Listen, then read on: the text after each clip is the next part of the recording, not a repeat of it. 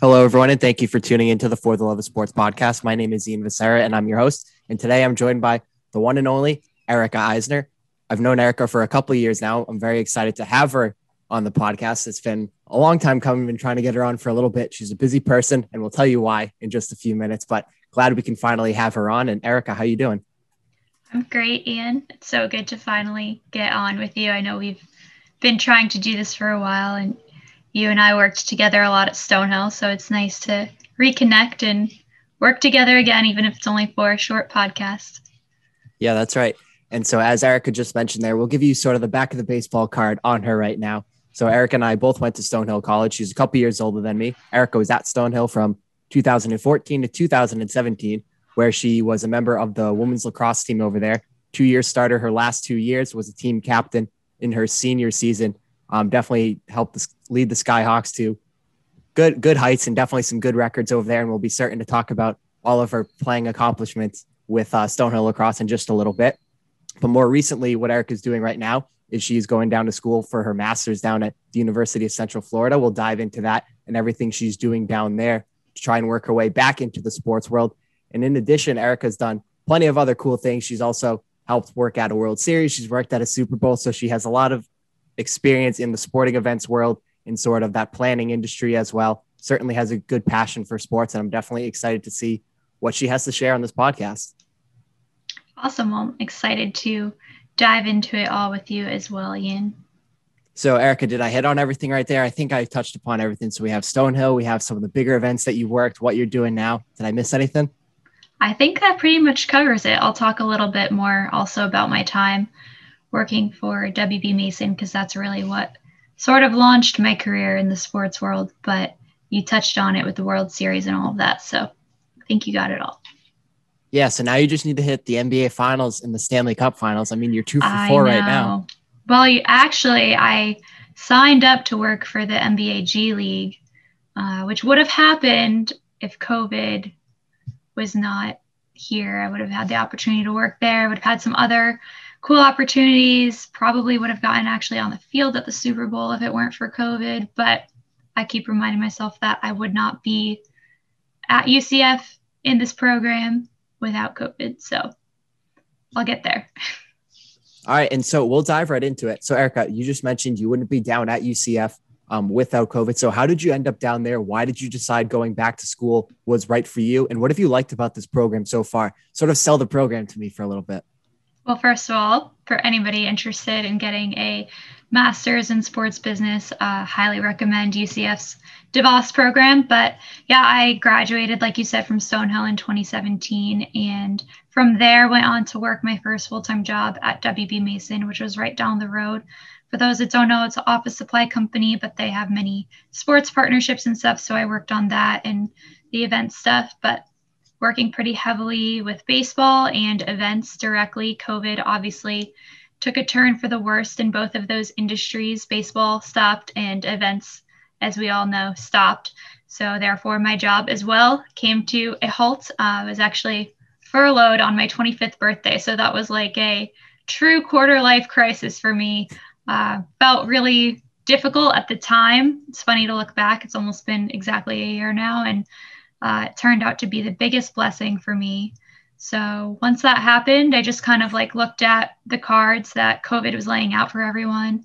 I knew in my heart I didn't want to go back to work if I wasn't doing something I was really passionate about, which happens to be working in event management and all things sports. So again, like both of those items kind of came to a halt. So I was like, I might as well go back to school and actually learn more about what I'm trying to do. I've always wanted to get a master's degree. So that's always kind of been a goal of mine. I feel like I would have never taken the time to go back to school because I was getting so roped in with work. So it actually worked out really nicely. Um, I'd always been attracted to UCF's sports business management program because my grandmother moved down to Florida. So I've always considered moving down to be closer with her, which I am now, which is really nice because nobody else has been able to visit her due to COVID. So I've been down there with her.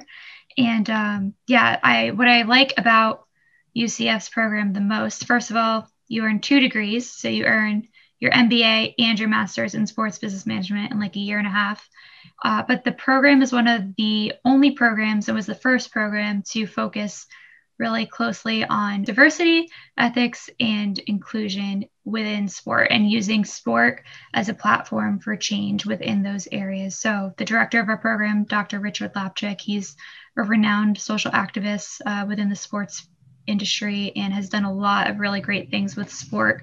Uh, the Insti- Institute for uh, Diversity, Ethics, and Inclusion, and there's another program called ISSJ, which is the Institute for Sport and Social Justice. Those are both uh, launched through a program. So, and so, Erica, what what have you liked about that program specifically? Obviously, you just mentioned it's heavily concentrated. You're doing a lot right there in a year and a half, two degrees. There's a lot going on. Um, obviously, it's probably a different program now than what it used to be and what it will be again in the future. But what have been some of the highlights of it for you so far? What have been some of your big takeaways from it? Yeah, I feel like you can get your degree wherever you want to get your degree. It's really never matters where you go. It's all about what you make of it. Like I truly believe that for undergrad and at the graduate level, but I think that the DeVos program offers so many unique opportunities for our students. So every Friday we have a speaker series where we have somebody that's brought in to speak with us. Typically it would have been in person, but now it's all virtual, which actually opens the floor up for you know speakers from everywhere to come in. So today, uh, just this morning, we had Donna Orender, former commissioner for the WNBA. Uh, we've had a lot of notable people. I could go through the list, um, and that's just in that one series. All of our mm-hmm. classes are also really focused on networking and bringing in people with actual real life experience uh, within sport, but then also within, uh, again, diversity, ethics, and inclusion. So um, I'm not sure if anybody's familiar with Suzy Whaley. They should be. She was the first female president of the PGA, and I was actually get able to get her to come in and speak to a golf program that I'm a part of here to talk about kind of being a female in the golf industry and setting that tone as a woman in that field. So there's just a lot of unique opportunities in that sense to really learn from the people that have been pushing the curve themselves within the sports industry. What have been some of the other things that you've really enjoyed um, throughout the program at UCF? Well, one, I love Florida.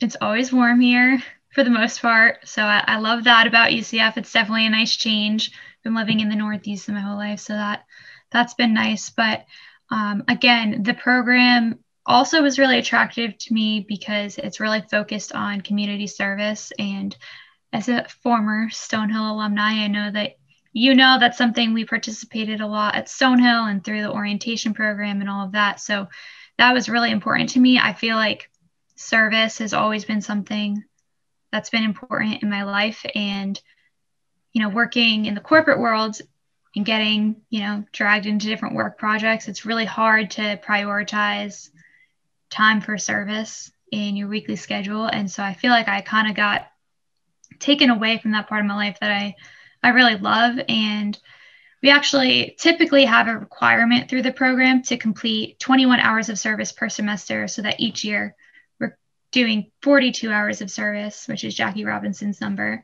Um, the requirement was lifted this year just because of COVID and um, it being difficult to get places, but I still have like a personal commitment to myself to do those hours, um, not just to, you know, stamp it off on a piece of paper, but also because it's something that I want to be comfortable with prioritizing in my schedule as well. So I've uh, gotten the chance to volunteer pretty frequently at a food bank in downtown Orlando. I've met some really great people there that do it full time. Um, the program starts off with us doing a week of service. Typically, they've gone to New Orleans in the past. This year, with COVID and maybe for future years, we've focused on projects within the local community. So that was how I got to know my class of 21 students. We did a week of service in downtown Orlando, painting houses, um, working at the food bank, doing all sorts of like local community projects. So that has definitely been at the top of my list for reasons why I love the program at UCF. And then third, I would say, are all the professors. Um, so I personally work as a graduate assistant for Dr. Keith Harrison and uh, work really closely with him. Dr. Lapchick, who is the director of our program, as I mentioned, uh, for anyone that's listening, doesn't know who Dr. Lapchick is, you definitely should go look up his bio. He's an incredible person, and to be able to learn from him and speak with him every week is just you know that makes the program worth it in and of itself. Um, Miss Ashley Turner is also been somebody that's been really important to me down here. She helps place us in different internships, and she's the one that actually schedules all of our different guest speakers that we have. So she's always kind of looking out for best interests. I think across the board, the professors that we have and the different directors within our program just make it such a special experience. Mm-hmm. And Erica, it certainly seems like that you've gained a lot from this program, you know, so far, even being down there in just so, such a short time uh, so far. So when you look to go back to, you know, that full-time workforce and you're trying to work your way back into sports and getting into things like that, why do you think you're going to be a better candidate um, whenever that happens to be compared to when you um, initially left that full-time workforce? So I think it's easy to say that you care about certain social issues and mean that, but not necessarily know enough about it and again, like I think we've all probably had a class where we've had social responsibility or, you know, diversity has been talked about, but what does that all really mean? I think being in a program where literally every single class that we have talks about that. Uh, we had a like half semester class with Dr. Lapchick himself, literally just about ethics in sports, and we talked about different ethical issues happening in the sports environment every single week. Uh, we did like case studies on different topics regarding that. I think having an extensive knowledge in that field, not that it makes me a better candidate on paper than somebody else, but it's something that I would incorporate in my leadership skills going forward that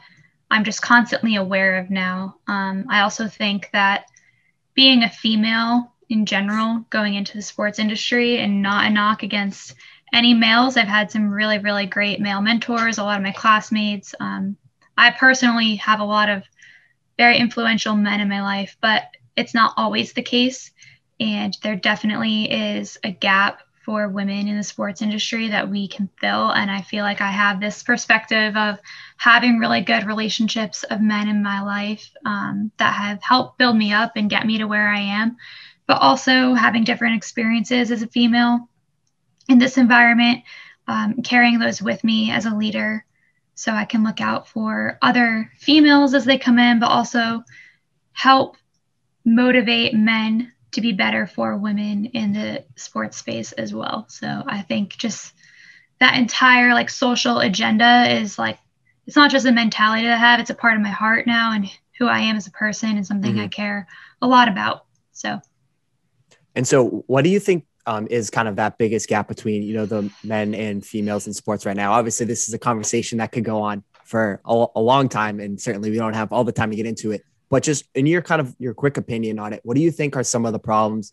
within the field right now for females who are trying to break into the field, and then for those who, like you said, are already in the field? What are some things that you think they can do to sort of just you know help help bridge that gap and make sports just a more inclusive place in general? Definitely. I think uh, part of it is just that locker room tradition, and it's just a fact. It's not on purpose, but people tend to hire people who remind them of themselves, uh, whether that has to do with race or gender. So, I mean, that's part of the problem. If you look back at the history of the sports industry, it's been dominantly male. So, males tend to hire other males. So that's that's one thing. But I think one of the hardest things, at least for me personally, I don't want to speak mm-hmm. for all women in general, but something that's actually become incredibly frustrating for me is not necessarily being taken seriously as a professional. Um, I've had multiple situations where I've had really good connections at different sports teams or um, have met people that are in the industry and wanting to connect further. And typically it tends to lead to um, an offer to get drinks rather than an offer to connect or relationships that I thought were solely based on my work ability were maybe built on other interests um, that I was not interested in.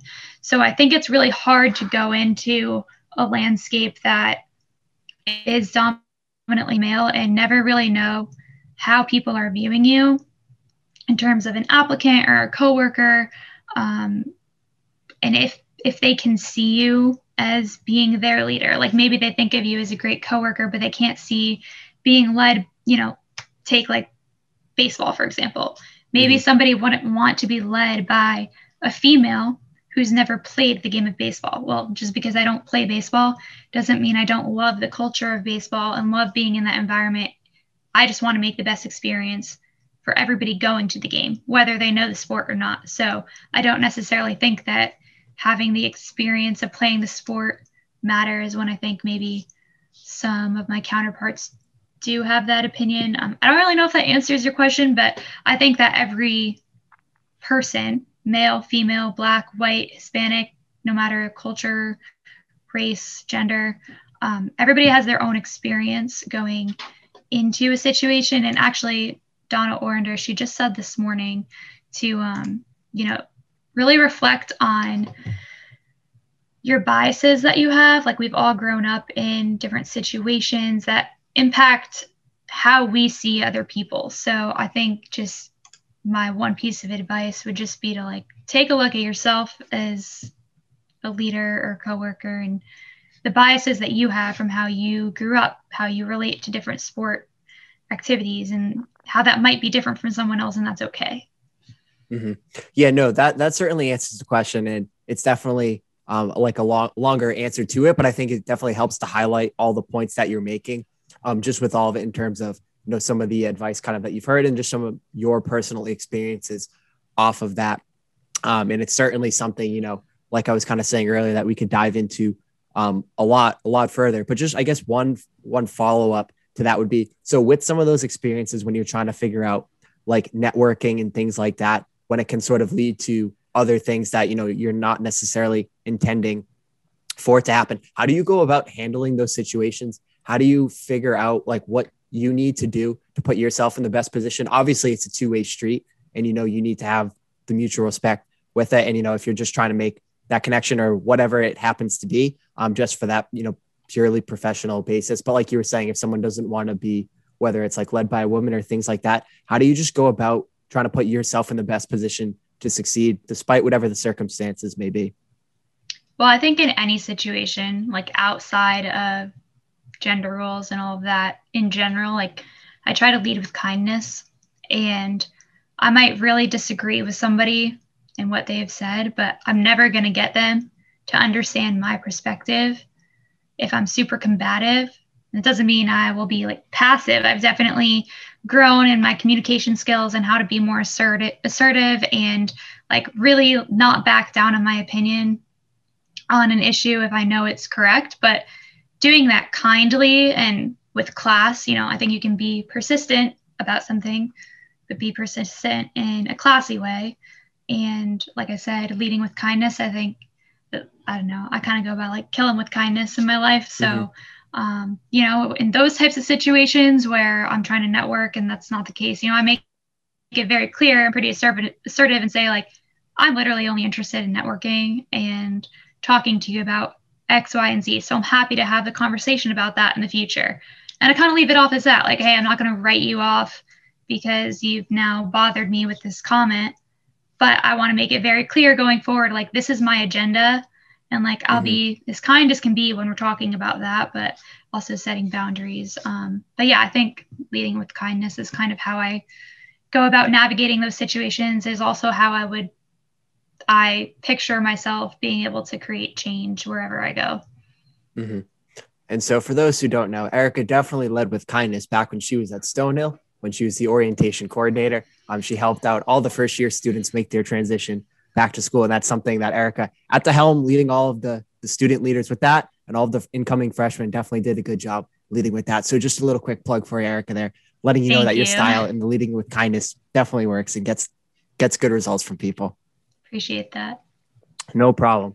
So, all right, Erica. So, move moving along. Definitely, um, like we were saying, we could talk about some of those issues in sports for quite some time. But I want to get to some of you know the highlights for you in your career so far and some of the accomplishments that you've had. So, first off, I want to talk to you about working at the Super Bowl working at the World Series. This past year, you were down there in Tampa working at the Super Bowl, which I'm sure was an experience literally like no other Super Bowl before, and hopefully like no other Super Bowl in the future. And secondly, you also worked at the World Series, I believe, back in 2018 when it's the Red Sox against the Dodgers. Um, so just what were those two experiences like? What did you do um, at each location, and just how was it, you know, being at some of the biggest moments in sports? So I just feel so blessed with how my like career path has kind of played out, but I am like firm on the fact that timing is everything. So um, my first position that I was hired for at WB Mason, I was hired to be a digital brand specialist, which the title really probably meant nothing to what I did. I helped out on a lot of like different projects within the marketing department, but it just so happened that the week that I started um, was the same week that WB Mason had signed their deal with Major League Baseball to be the official office product supplier of the MLB. So they had already sponsored nine club teams, but this was for an MLB sponsorship in and of itself. Mm-hmm. So my direct hiring manager happened to be leading that project. So that was like just kind of landed in my lap that opportunity. I didn't do anything special other than like apply and get to work with that manager. Uh, maybe maybe they knew that was happening and just didn't tell me about it before I started working. But I kind of just mm-hmm. got started with that and got to work directly with the MLB partnership team in planning out certain events, um, which is what got me to the World Series. So a big part of like sports marketing and branding is the different activations that sponsors get to have at their jewel events. So the jewel events for baseball being All Star Week, the World Series, uh, the playoff game. So I went to like an ALDS game at Yankee Stadium. That was one of the first things I did when I started working, which was so cool. But the one thing no that, big deal. Yeah, that that was that was incredible. Um, but one of the first things that I got to do, so WB does like every partner does different branded items with the MLB logo on it, all of that. So WB Mason does little like miniature trucks of like the big WB truck and it'll be thousands of trucks that we set up. So it's you know getting to the game early, finding your um, layout on the concourse, putting up the step and repeat, which is like the branded uh, like backdrop that would have like WB Mason MLB on the back of it, setting up 5,000 trucks, making them look nice, getting it all set up because as soon as the gates open for the game, those trucks are going to be on in a second and you're like running around to restock them. It sounds silly and like in the moment it's absolutely chaotic and crazy, but it's unbelievable how happy people are to get anything that's branded with a professional logo of some sort. So like they might not even know about the company itself, but the truck has MLB on it, so they want it. So that's how I got started. Was at that game, and then um, got to do a lot of that work again at the World Series. So it was the same situation where we are handing out trucks, and then my boss at the time, Matt Rogers, shout out, uh, miss working with you, but we he was like, oh, like let's you know get a bunch of content on social media. Like, can you be an announcer or whatever? It was like I, I don't know what that means, but sure, I'll come up with something. So we got a lot of people thought it was real, but we got like a microphone that did not work and mm-hmm. like literally made like a broadcasting box to go around the microphone out of styrofoam and popped it around it and like had a fake cord hanging out of it. Elise, who was my manager who was with me doing all of this, she like followed me around with a camera as I was interviewing random fans uh, going around the Boston Red Sox concourse of the, the World Series. They thought I was like some serious reporter with a real working microphone. And it was literally just for, you know, our company's social media. It ended up being really funny, but it was just like a take this and run with it type of experience. Mm-hmm. So, um, yeah, that was really cool. And then again, timing is everything. I already explained kind of how I ended up down here in Florida at UCF and one of my classmates, Olivia, she's worked uh, at the Super Bowl the past few years with Party Planners West, which is the event company that puts on all of the Super Bowl events together. So, where I worked specifically was um, at the fan experience as an area manager. So, I was hired for that position that I applied for. Basically, was in charge of managing a certain area at the fan experience which is outside of the stadium. So I didn't actually get to go into the Super Bowl. Mhm. But managing an area and managing the hundreds of volunteers that would come through, um, you know, over the course of the hours throughout the day, managing them to make sure that the activity we were working, which happened to be like a, a target throw station for fans, um, making sure they're doing their job, like just kind of overseeing that whole situation. But again, like it just worked out really well that the Super Bowl happened to be in Tampa, which is about an hour from where I am in Orlando, um, because I wouldn't really have had that opportunity otherwise. So that timing worked out really well. But the one thing I'll say about events in general, which I feel like you don't know until you live through them, is that it definitely looks glamorous. You know, like if you've, I know you've seen like my Instagram story of like, oh, I'm at this baseball park today and this one, and this week I'm at All Star Week or whatever. Like it looks glamorous on the outside, but if you're interested in getting into the event space, like it is far from glamorous. Um, you know, All Star Week in Washington, D.C., it was about 100 degrees, 100% humidity. Um, we had to set up 5,000 trucks within like an hour, which sounds not difficult, but actually really is. And then like replacing them as they're getting torn off the table by fans coming through. There's a picture of me like from the aftermath of that. And I am just like drenched in sweat. I have like a towel hanging around my neck, just like cool me off because I was so disgusting. So, like, yeah, I got to go watch the rest of the home run derby after that and like have a drink. But I did not look Instagram worthy. I was like disgusting, um, so exhausted. It was such a long day. And then, you know, Super Bowl too. So, Super Bowl Sunday, um, I was stationed to work outside the stadium, helping check people in, whatever. I got there and there was actually tornado watch once I parked in the parking lot. So I sat in the parking lot at 5 a.m. with torrential downpours, just sitting there waiting for them to call off the tornado watch. Once they did, two hours later, so two hours after sitting in my car when I could have been sleeping at home, uh, they called it off. Then I had to walk through this parking lot that was for staff.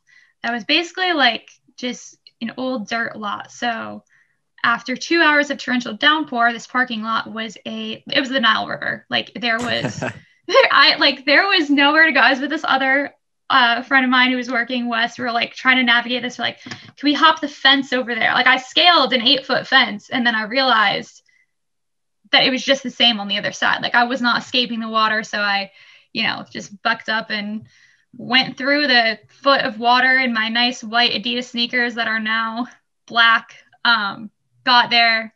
They didn't really have the assignment that I was supposed to be doing. So I ended up driving around in a golf cart putting trash cans out all morning. So, like, it was so cool to be right outside Raymond James Stadium, but like, that's what I was doing. So, for anyone that's Mhm. interested in like getting their feet wet, like, it's you really did get your feet to- wet. Oh, I literally got my feet wet. Like it's so cool to have the credential and you know get to be in that environment is just like it's unbelievable. But like it is hard work. It is long hours. Um, the Super Bowl, yeah, Saturday and Sunday before the fan experience, I was there at I was there from like 6 a.m. to 11 p.m. I think I walked like 35,000 steps each day in the heat. Like it's hot, you're tired, you gotta like keep a smile on, which is actually easier with the mask because you can just kind of like fake it. Right. Nobody actually knows if you're tired and not smiling and not happy. But yeah, no, it's exhilarating when you're there, but it's also exhausting. So Oh, I can imagine. And so, a couple of things I want to touch upon in there, Erica. So, for the people listening, Erica's like five five feet tall, like maybe maybe a little bit taller than that. So, for her to scale that eight foot fence, shout out to her because that's that's a bigger climb for her than it is for most people. And second of all, we're gonna need to definitely see some photos at some points of uh you back at All Star Week or after the Super Bowl. oh, I have I Um, have the receipts. Don't you worry. They're out Oh, there somewhere on perfect. the internet. And so we've talked about a lot what you've done, um, sort of it, sort of on the professional side of things. But I want to take it back just a little bit um, to when you were back at Stonehill, back when you were actually an athlete, when you were, you know, the one playing in these stadiums, playing in these uh, big games. So, like I said at the top of the podcast, Erica was a member of the Stonehill lacrosse team, was there for four years, captain in her senior year. Erica, just what was it like to play for Stonehill lacrosse, and just what are some of you know your best memories? Just what was your experience like there?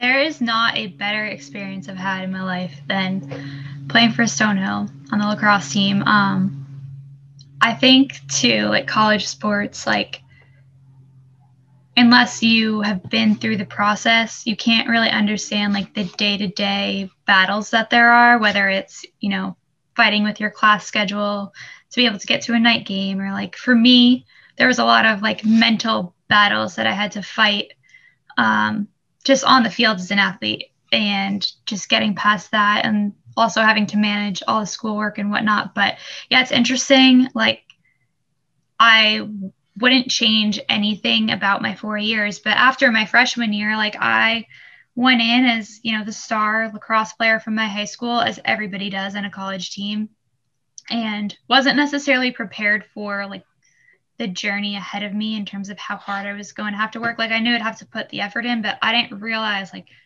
okay, I'm gonna have to, you know, build X amount of muscle because I'm five two and a defender and I'm gonna be playing against girls that are six feet tall and 50 pounds heavier than me. Like I need to be able to do the job that needs to be done in the field. Like I didn't really realize at the time, like maybe why I wasn't ready to be playing in the games my freshman year.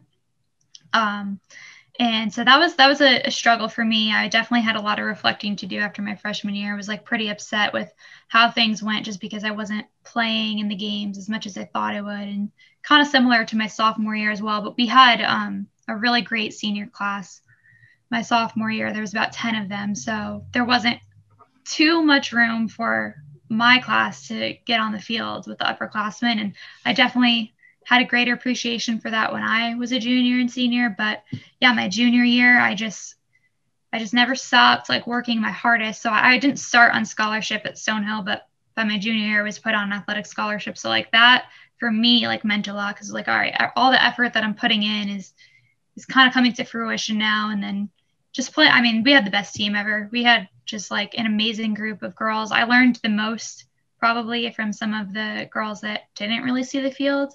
Um, I can think of two in particular from my class who were just amazing people and they didn't see the field as much as others, but they were always the loudest people on the bench cheering everybody else on. And like that is a type of leadership that I feel like y- you don't forget that. Like yeah, I, mm-hmm. I, I was the captain and I definitely think I did a good job in leading our team and trying to like keep things organized and make sure everybody was putting the work in and following our coach's instructions and all of that. But I don't think I did as good of a job as other people did, like coming off of the bench and leading the people that like if I'm on the field, I can't be motivating the people on the bench. And so there were other seniors that took that as their role and they did a great job. I just think we had like a really balanced team overall. But yeah, I being a student athlete at Stonehill, I just that's like the best experience ever.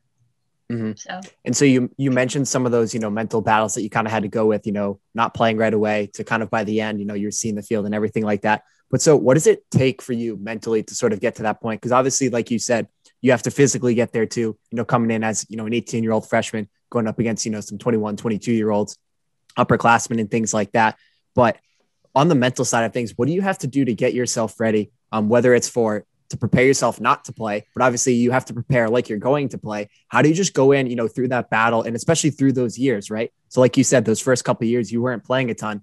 Um, how do you stay motivated? How do you keep pushing yourself as an athlete to know eventually that this will hopefully pay off and I'm going to see the field and I'm going to be the best player that I can be um, and take advantage of that opportunity when I get it? Yeah, I think I definitely struggled with that like on a day to day basis. So, you know, I was I wasn't the best on the team, so I was the one maybe getting yelled at more by coach than other people, and I was the one running laps because I dropped the ball, and you know that stuff really like pissed me off at the time. But looking back, I know that my coach pushed me as hard as she did because she knew that I was capable of more, and that's something that I carry with me today. I'm like, all right, even when things are hard or I get tough feedback, it's only because like this person knows I could better be better. Like my coach wouldn't have been that hard on me if she didn't think there was a better outcome that could have been produced. So I wish I had realized that at the time, but yeah, that was one of the biggest things for me was I got so nervous going to practice every day. I, didn't want to be the one that was going to drop the ball. I didn't want to be the one that was going to get yelled at. Like I just wanted to, you know, be my best. And then I would get in my head, you know, if you go into practice being like, oh, like, mm-hmm. I don't want to get yelled at today. Well, then you're probably not going to play well. You're probably going to get yelled at. Right. And then it's just like a downward spiral effect of just feeling bad on the field. So I kind of so had how did you overcome that? Yeah. So, I mean, first of all, I talked to um, Professor Hurley, who's like the, the sports psychologist professor at Stonehill. Shout He's out Dave. great yeah, shout out Dave, miss you. He's great. Um, but I also just had to remember that like I'm here to play lacrosse because you know, coach thought I was good enough to be here and play lacrosse, but like also why am I doing this? Like I had to remember the love I had for the game and like, all right, let me just go out there and have a good time. Like who cares if I get yelled at? Like I think I, you know, I think this happens to everyone, whether it's in work or in sport. Like you get so in your head about wanting to be the best at something or wanting to you know produce the best product but like if you're not enjoying the process then what's the point so yeah i kind of just went on into practice from then like with this mentality of like i'm just going to do the best i can do and not worry about when i mess up and just like have fun with it because that you know if I, I would go back if i could go back and practice with the team today and just get reamed out for being you know, poor performance or whatever, like I would in a heartbeat. Like I miss that mm-hmm. so much. And I just miss playing the sport a lot. So yeah, I just kind of went on with that mentality. I think something that was also really important for me. Uh, I was part of like an athlete Bible study at Stonehill. Shout out Carter Smith. Uh, he got me involved in that. But I mean, I'm a I'm a big person of faith, and I believe you know everybody kind of has a purpose in their life, and just try to trust like, all right, God's watching out for me. You know, His opinion's the one that that matters the most here. Like, if I get yelled at, it's because He wants me to get yelled at today. Like, it's just gonna make me a better person. So once I started mm-hmm. really incorporating my faith in sport, which is not something I had really done before, that helped me. I know it's not for everybody, but like that really was pivotal for me as well. Mm-hmm. And so that was going to be my follow up question, but you just segued right into it. So, I mean, you're a podcast pro at this point, you know, as we're sort of wrapping this up. So nicely done there for you, Erica. But that was something I, again, wanted to ask you about. Um, so how beneficial was that for you to do that? Um, when did you join that? Was that earlier on in your collegiate career? Was that a little bit later? And once you did join it, um, you kind of touched upon it a little bit there, which is why was joining that athlete Bible study helpful for you? Yeah, so I joined that my junior year. It was led by Carter himself. It had been around before that. I just hadn't. Former guest of the podcast. Yes, former guest. And um, also someone who, you know, Cass Squarey. She's actually one of the ones who got me involved in it as well. So she played softball at Stonehill. Um, and yeah, once I started going, I just, I never stopped. It was something that I was like, all right, here's a community of athletes from every sport. I think we had someone there every Monday night from every single sport football, volleyball, tennis, track, basketball, lacrosse, field hockey. Like we had somebody there from every team. It was just interesting to, you know, really what we would do was just talk about our hardships from the week in sport and our successes and relate it back to different um, verses and kind of like what that means in the bigger picture. And I think being able to tie lacrosse to like my heart and like who I am as an individual and what my overall purpose in life is. Like at the end of the day, does it matter if I'm the best lacrosse player? No. Like I think my purpose here is to, you know, be kind to others and just help build other people up as well. So like was I able to do that through lacrosse? Absolutely. Like I was the captain of the team. So my job was literally to build people up every single day. And that is really like I think honing in on my purpose on the field, like I said, is what helped me kind of build my career successfully my junior and senior year. That's what, what mm-hmm. I really focused on. And yeah, I don't think it's a coincidence that I, you know, started tying my faith into sport my junior year. And that's when I also really started to develop as an athlete on the field. So. Mm-hmm. All right, Erica. So there's just one one last point that I want to get to, one last question for you, and then we'll wrap this up. So you mentioned seeing the field right there as a junior and as a senior. And obviously, as a defender, you know, you're playing way back there. You know, you're trying to stop the goals, you're not trying to score them. But you did have one goal mm-hmm. in your mm-hmm. collegiate career. Just can you talk to me about how that happened? Um, how'd you end up up there, you know, on the attacks, shooting that in? How'd you get that goal? And just what did it feel like to score that first collegiate goal? This is like my best lacrosse memory of all time. Like I go right back to that night. It was our last home game um, at Stonehill. It was in our conference tournament. We were playing Pace, who actually the head coach of Pace was my old club lacrosse coach. So it was like extra meaningful for me to beat him and kind of show him, you know, how I progress as an athlete. But yeah, we had actually just p- played Pace the week before too at home for a senior game, playing him again for a conference tournament. And yeah, we, you know, I one of my strengths was that I'm short but very fast. So a lot of the times when we were clearing the ball out from the defense, Beej or Bailey Grant, she's still there, who's our goalie, she would tend to look for me or Kara uh, to just be able to run the ball out of the defensive end and then pass it off. That way I couldn't get intercepted. So that's kind of what happened. She gave me the ball and I didn't really see anybody to pass it off to. So I just kept running and kept running. And then I didn't even mean to truly, but I was like, you know, I'll just, I guess, found my way to goal and ended up getting a foul against me. So I had a free position shot. You line up on the seven meter arc there, get set up for a shot. And our coach had, did this thing where she would, you know, if, if you were taking a free position shot, she'd want you to look at her like thumbs up for go for the shot or thumbs down for just go behind net and set up for a play. Mm-hmm. Um, I looked to her for the thumbs up. I don't even know if she was paying attention, but I I didn't see a signal. Apparently, she told people on the bench she didn't want me to shoot it. I don't know, but I just like you know what, senior year, last home game, whatever. I'll just go in and shoot the ball as hard as I possibly can, which is what I did. And I like went nuts when it went in. Like Taylor Shannon, she came running down the field, like tackled me. It was just like most electric moment in the sports career. Was the last game my parents ever saw me play because they weren't able to go to Le Moyne the following week for our last game where we lost in the conference play. Um, so that was really special for me to be able to do that in front of my parents. And yeah, I guess my coach after was like, she's lucky she made that. So yeah, no, that so, was like a highlight for sure. Did you ever think you'd score a goal? I wanted to.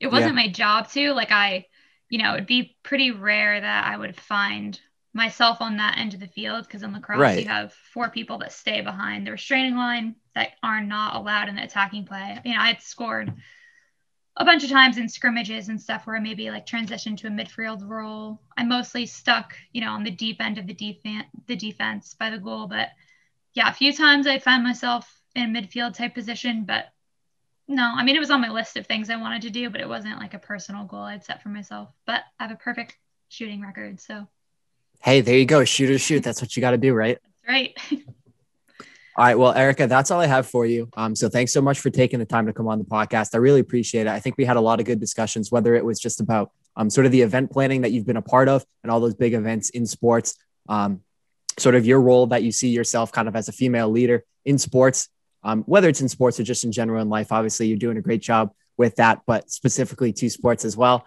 And I'm and I'm sure you were glad a little bit to relive the glory days talking about Stonehill lacrosse as well. Uh, I mean, it feels like so long ago. So I'm so glad you asked me about that. But it's been an honor, Ian. Love what you're doing here with the podcast. So thank you so much for having me. No problem. Thank you for coming on. Really appreciate it, Erica. Thank